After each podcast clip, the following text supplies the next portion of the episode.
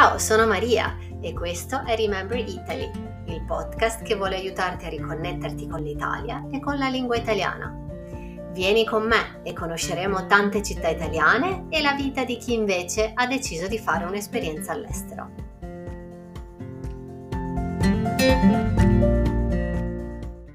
Buongiorno a tutti, qui con noi Alessandro Mistrorigo. Ciao Ale!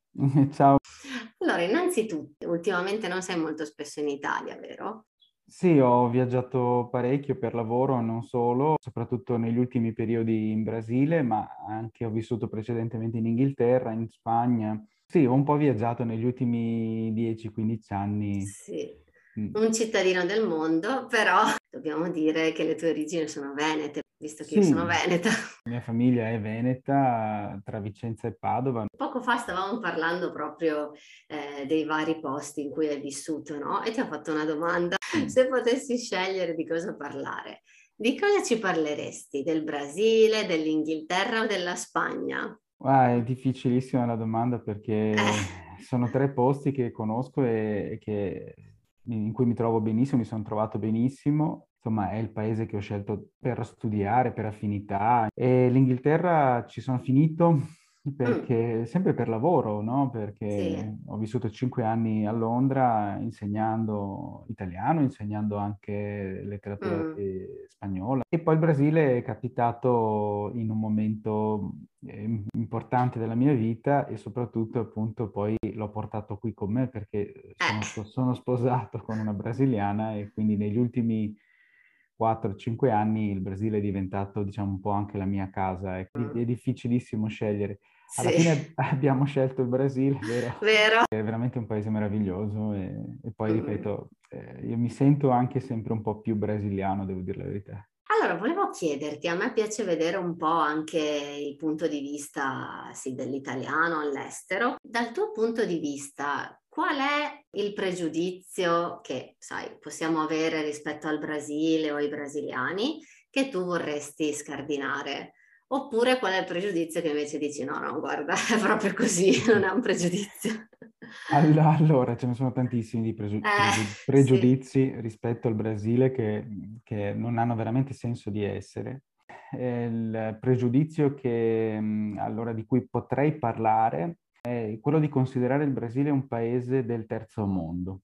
Mm-hmm. È, è, sicuramente un paese che ha dei grossi problemi, delle grosse disparità tra ricchi e poveri, eh, sì. e tuttavia è un paese estremamente moderno, mm. estremamente moderno. Io eh, ovviamente nelle città di più, eh, negli sterminati spazi interiori meno, Mm. Tuttavia è un paese che ha appunto una, una, capacità di essere veramente a ottimi livelli, per esempio per quanto riguarda la scienza, per quanto riguarda la, mm-hmm. la medicina. Quindi ci sono delle eccellenze che eh, non hanno nulla da invidiare all'Italia, all'Europa, al primo mondo, quello che consideriamo mm, primo mondo. Sì.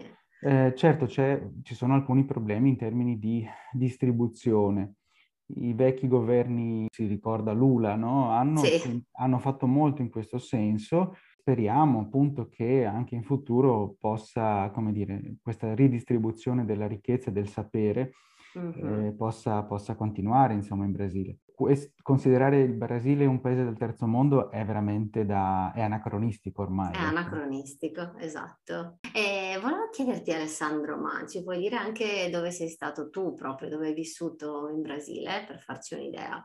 In Brasile ho vissuto in particolare a San Paolo, mm. eh, che è praticamente una città al pari di New York dal mio punto di vista, o Londra, mm. una città incredibile, la più grande città dell'emisfero sud, più grande di Johannesburg, per esempio. Mm.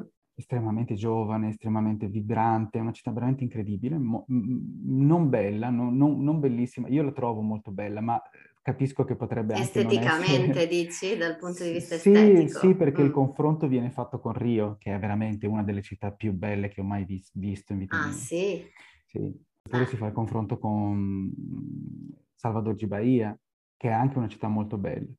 Ecco, io ho visitato Rio, ho visitato Salvador, ho visitato altre città della costa, Maceió, eh, Porto Seguro, uh-huh. um, diciamo un po' per vacanza, però ti rendi conto anche di che cosa significa.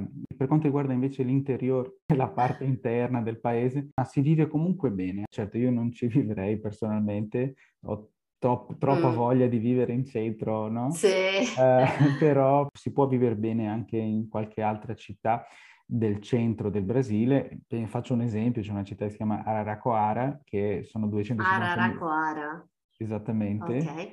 Eh, che sono 250.000 persone, quindi come mm. Padova. Ah, ed, è una città, ed è considerata una città piccola, ovviamente. Eh beh, figurati. Senti, ma mm, c'è qualche posto secondo te non conosciuto ai più che ti ha affascinato particolarmente? Va bene, te ne, te ne do due. Una uh-huh. che non si trovano nello stato di San Paolo, ma si trovano una nello stato do, di Rio de Janeiro, uh-huh. che è Paraci. Paraci. È, è scritto Paraty eh, e, ed è una, una località di, di, mare, sul mare, dove c'è un festival della letteratura, dove si fa un mm. festival mm. della letteratura molto interessante. Io non ci sono ancora stato, eh, però è un posto dove vorrei andare, eh, anche se l'acqua a quanto pare è fredda, perché insomma, ah, sì. l'acqua, l'acqua è, è, quella dell'oceano. Quindi, eh, insomma... eh, infatti, infatti, tutti pensano che in tutto il Brasile faccia caldo, ma non è mm. così, giusto? Non è così, non è così. Le, le eh. spiagge, le spiagge migliori, paradisiache. paradisiache si trovano, diciamo così, a partire da, sì, lo stato di Bahia. Più, di solito più su si va, meglio è.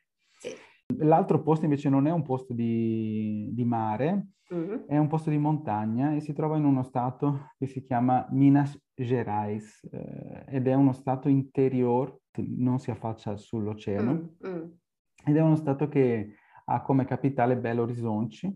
Sì e dove ci sono tra l'altro, c'è una grossa comunità di italiani che andavano appunto a lavorare nel, nelle miniere. Infatti Minas ah. Gerais significa proprio miniere generali ed è un, ah, uno stato, import- sì, uno stato eh, diciamo molto importante per l'economia del Brasile. A sud di questo stato, ai confini con il, lo stato di São Paulo, si trova Ouro Preto, uh-huh. eh, oro nero, ah. la traduzione, Oro Preto, che è una, uno dei villaggi delle città coloniali, diciamo mm-hmm. un'architettura coloniale più antiche del Brasile. E senti, volevo chiederti, ma l'italiano in Brasile com'è? Andare in Brasile ed essere italiani significa essere, cioè essere accolti a braccia aperte. Almeno a San Paolo. Ci sono stati 4 milioni di italiani che sono emigrati a San Paolo durante, mm. nella storia e una delle comunità più grandi, sono due quartieri di San Paolo che erano fondamentalmente italiani, uno è a Bisciga e l'altro è la Moca, o Belvedere anche, ma ah. fino agli anni 70 c'era un, un, giornale, un quotidiano che veniva stampato in lingua italiana. Ah dai, a San Paolo proprio? Sì, San Paolo. Ah. E, diciamo oltretutto che a San Paolo, come sai, forse i cognomi eh, brasiliani, portoghesi, eh, sono una persona ha due cognomi, no? il cognome della mm. madre e il cognome del padre.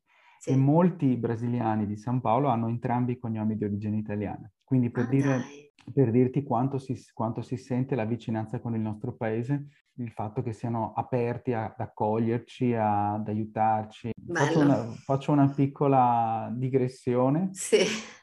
perché vado un po' più giù, vado a Buenos Aires, che è un'altra sì. città che ho visitato e ricordo molto bene... In Argentina? Sì, sì, sì, in Argentina sì, e ricordo benissimo la sensazione di camminare per le strade e vedere eh, questi argentini, eh, non solo nel modo in cui guidano, che sembrano veramente italiani, sì. Cioè, ma anche, anche, nel modo in cui si parlavano, per esempio, si mandavano a quel paese essendo amichevol- amichevolmente, come potevamo fa- fare noi, come facciamo noi. Mm-hmm. E oltretutto l'idea di, di trovare un paese come l'Argentina che sembrava veramente l'Italia, Buenos Aires in particolare, sembrava sì. veramente l'Italia di qualche anno fa. Ecco, a San Paolo non ho questa sensazione perché l'architettura mm-hmm. è diversa, perché c'è una, una, diciamo così, un ambiente diverso. Però... E volevo chiederti, siccome a me piacciono molto le parole in generale, volevo chiederti, c'è una parola o un'espressione così che preferisci in, in portoghese do Brasil, in mm. portoghese brasiliano? Usano spesso i paulistanos, no? Si chiama mano, mano. Mano è come, sì, è come per dire amico, no? Per creare una, un'empatia. Mm-hmm. Eh, io non lo uso, non, non, non, riesco, è un peccato perché magari la mia lingua è un pochino più, diciamo, più pulita da questo punto Standard, di vista. sì. Però c'è uno slang molto particolare. E, e dimmi, Ale, ma c'è qualche, mm, qualche evento particolare, qualcosa che ti ricordi che ti è successo? Visto che stiamo parlando della lingua, sicuramente mi ha stupito la diversità che esiste fra il portoghese del Portogallo e quello del Brasile, no? Io ho studiato, mh, avevo studiato all'Università Portoghese del Portogallo, no? Quindi con l'accento eh, europeo. E quando sono, ora, ora ovviamente parlo solamente eh sì. portoghese. Anche no, perché sennò Erika, cioè. Sì, no, ma insomma, anche perché è più, anche probabilmente un po' più facile, mm. norma, norma brasiliana. E ricordo perfettamente che eh, eravamo, stavamo guardando la TV e forse un'intervista, il, il diciamo così, il, il reporter stava intervistando qualcuno del Portogallo, quindi era a Lisbona o a Porto, mm-hmm. e ricordo che il, quando il reporter fece la domanda all'intervistato, l'intervistato, mentre l'intervistato parlava, c'erano i sottotitoli, cioè mettevano i sottotitoli. Ma dai! Sì, mettevano i sottotitoli a qualcuno che parlava la loro stessa lingua, si tratta della stessa lingua. Mm. Certamente parlata in maniera molto diversa, la fonetica è molto diversa, e questo, sì. mi, ha, questo mi ha stupito parecchio, sì. Volevo dirti, eh, se vogliamo farci una visione un po' più completa e libera da stereotipi del Brasile, lo so che è grande, però in generale, potresti consigliarci o un film o un libro o una raccolta di poesie, visto che tu sei anche un poeta, fra parentesi. Allora, i film importanti sono Cidade, Cidade Deus. L'ho eh, visto questo, è uno dei miei preferiti. E, e Troppa Gelici. Troppa Tro- Gelici. Esattamente.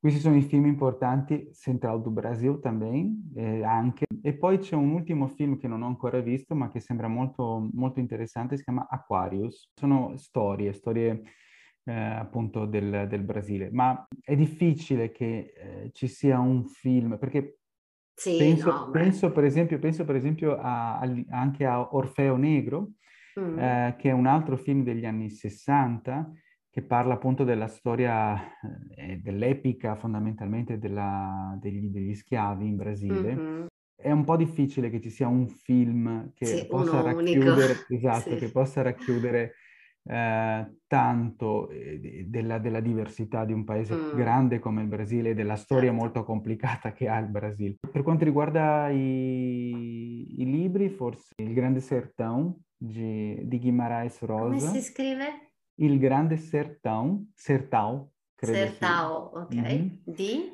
Di Guimarães Rosa.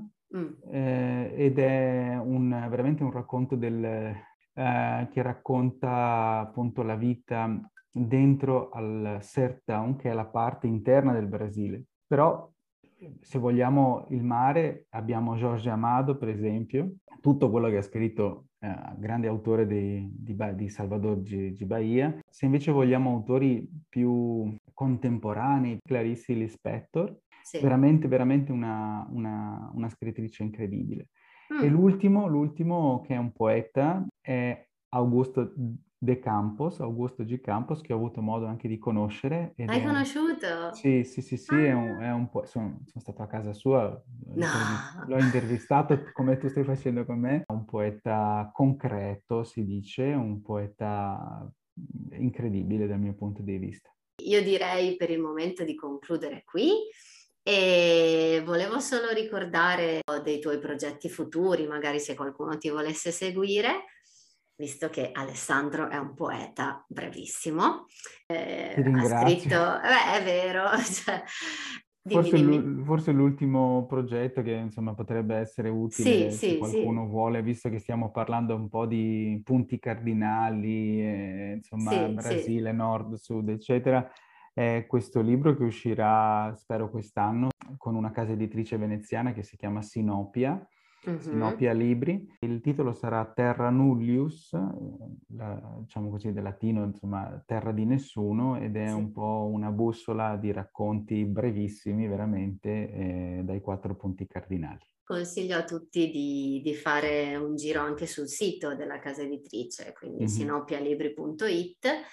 Allora D'accordo. senti Alessandro, grazie ti mille. ringrazio tantissimo, no, grazie a te. Spero che questo episodio ti sia piaciuto. Se sì, mi farebbe piacere se mi lasciassi 5 stelle. Se sei interessato ad avere spiegazioni linguistiche sugli episodi o vuoi iscriverti alla mia newsletter gratuita, mandami un messaggio su Instagram at rememberitaly. Ti auguro una buona giornata e ti do appuntamento al prossimo episodio. Ciao!